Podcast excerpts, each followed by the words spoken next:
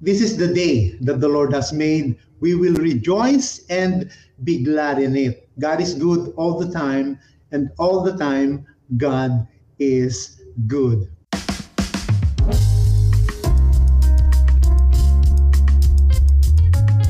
Alam niyo, sabi ng psalmist sa Psalm chapter 43 in verse 5, Psalm 43 verse 5 sa NIV, ang sabi ni ng psalmist diyan, Why my soul are you downcast? Why so disturbed within me? Put your hope in God, for I will yet praise Him, my Savior and my God. Alam niyo po yung word na downcast po dito ay nangahulugan din ng depression. No? Kaluluwa ko, bakit ikaw ay nade-depress? Why so disturbed? Yung disturb ay disquieted, troubled, with commotion. Hindi ka na mapakali. Hindi mo na alam ang gagawin mo. Nag, uh, nagwo-worry ka na. Naguguluhan ka na. No. So, nangyayari po yan. Why so disturbed within me? So, sa ating soulless area, particularly po sa ating mind, meron po talagang battle dyan. So, ito po yung area ng ating pagkatao na maaaring maapektuhan ng mundo sa mind ang ating uh, battleground. Nandiyan ang ating uh, labanan. Ang defeated foe na diablong si Satanas ay magpipilit na magsiksik ng mga kaisipan sa atin. Tama po ba ako? No? Ipapaalala niya ang iyong mga nakaraan, ang iyong pagkatalo dati, ang iyong dating buhay, ang iyong mga ginawang kasalanan ipapaalala niya na may nang iwan sa iyo. Di ba iniwan ka? Sakit, di ba? Isisiksik niya sa utak mo na mabuhay ka sa nakaraan, mabuhay ka sa kasalanan, sa kasamaan, sa pandaraya. Ilalagay niya sa utak mo na dapat malungkot ka lagi at wala ka ng kapag-apag-asa sa buhay na ikaw ay hindi nagagaling sa sakit at karamdaman, mga garbage thoughts. Okay? Na sa mga millennials, no, itatrash talk ka ng uh, ng kaaway, no? Hanggang sa ikaw ay bumigay mga negative thoughts. Sisiluin ka niya katulad ng leon na gumagala at naghahanap ng masisila. Ang mga ito ay basura na pilit na inilalagay ng kaaway sa ating kaisipan. Okay? Pero wag nating kakalimutan, ang sabi sa salita ng Diyos, ang diablong si Satanas ay talunan na. He is a defeated foe. So tayo po yung mga mananagumpay na ng ating Panginoon. Pero beware po dahil minsan kahit hindi gumagawa si Satanas sa buhay natin, pero yung sarili natin mismo ang ating kalaban, eh, uh, ibang usapan na po yun. Di ba? So kailangan mo talaga ng Word of God. Ang salita po ng Diyos, kaya nitong baguhin ang ating pag-iisip, ang ating soulless area, ang ating mind, ang ating will, ang ating emotion. So guard your mind renew your mind with the Word of God. So yung will po natin, piliin natin ang salita ng Diyos. Choose life. Choose the grace of God. Choose Jesus. Yun yung will natin. Yung emotion natin, discipline your emotion with God's Word. No? Huwag puro galit, huwag puro lungkot, huwag inggit ang maghari sa ating buhay. No? Malungkot ka na nga, kakanta ka pa ng mga sad songs. So, lalo mong ibinababa yung emosyon mo. Choose great and good songs to uplift your emotion. Listen to positive songs. Yung mga songs na alam mong makakatulong po sa iyo, hindi ka ibabagsak.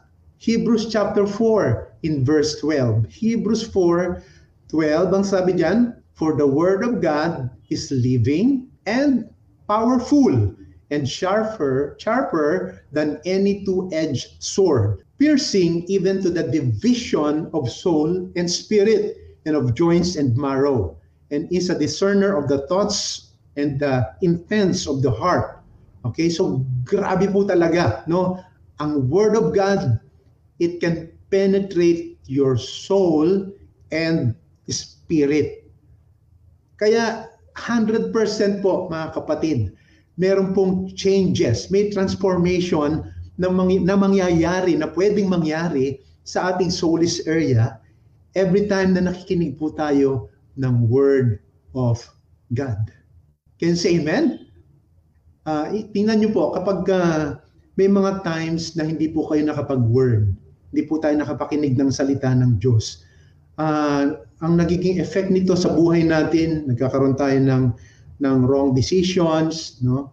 Uh, nakakapasok yung worry at marami pang iba, napupulyut yung ating mind. But thanks be to God, we have the word of God.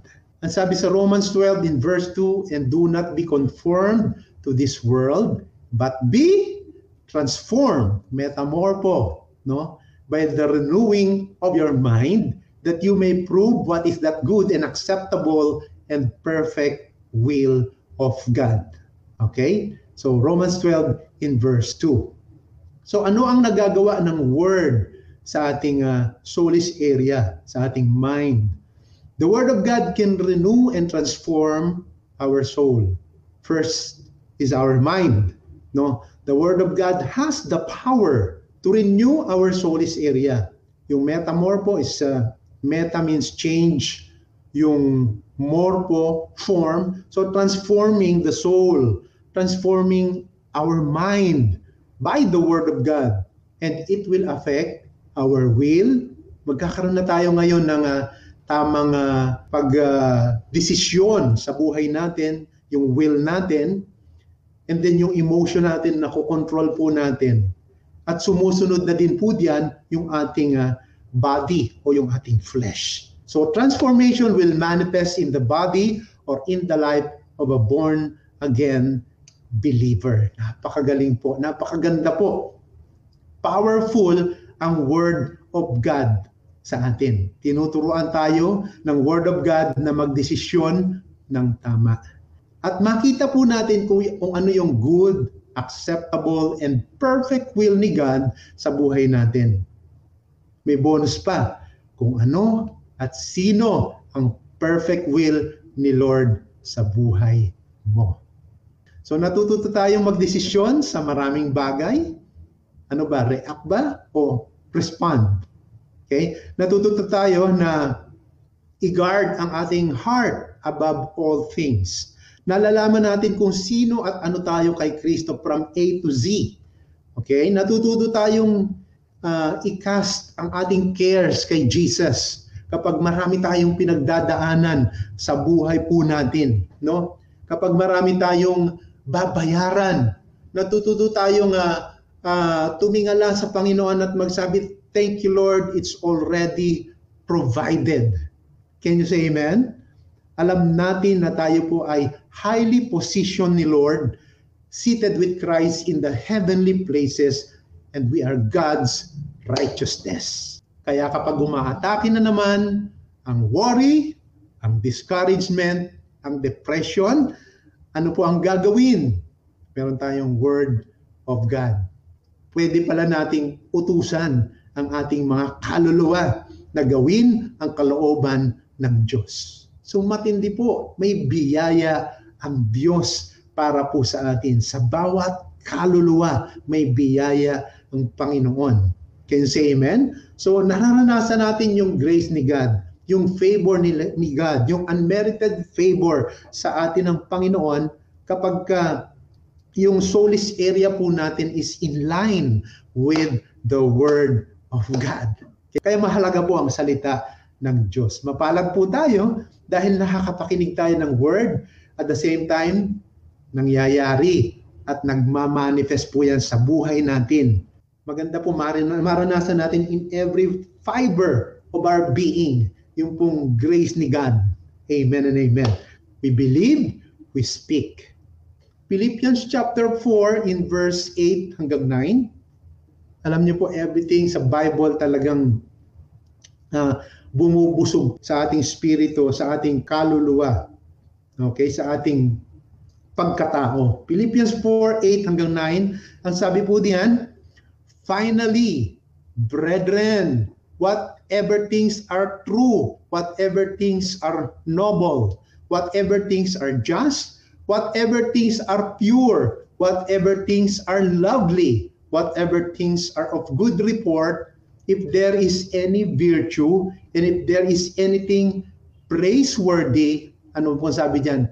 Meditate on these things. Okay? The things which you learned and received and heard and saw in me, sabi ni, ni Paul, this do, and the God of peace will be with you. Amen? So meditate on these things, meditate on the Word of God, okay? Peace and empowerment sa ating soulless area, yan po ang dadaloy. Amen? Sa ating mind, sa ating uh, magkakaroon tayo ng uh, uh, tamang desisyon sa buhay natin. Okay? Magagamit natin yung ating emotion ng tama. So let our soulless area be covered by the grace of God. So mahalaga po ang salita ng Diyos. Yan po ang uh, empowerment po natin. Mahalaga po na nagfo-flow tayo sa biyaya ng ating Panginoon. Can you say amen? Praise God. So meron po ba tayong natutunan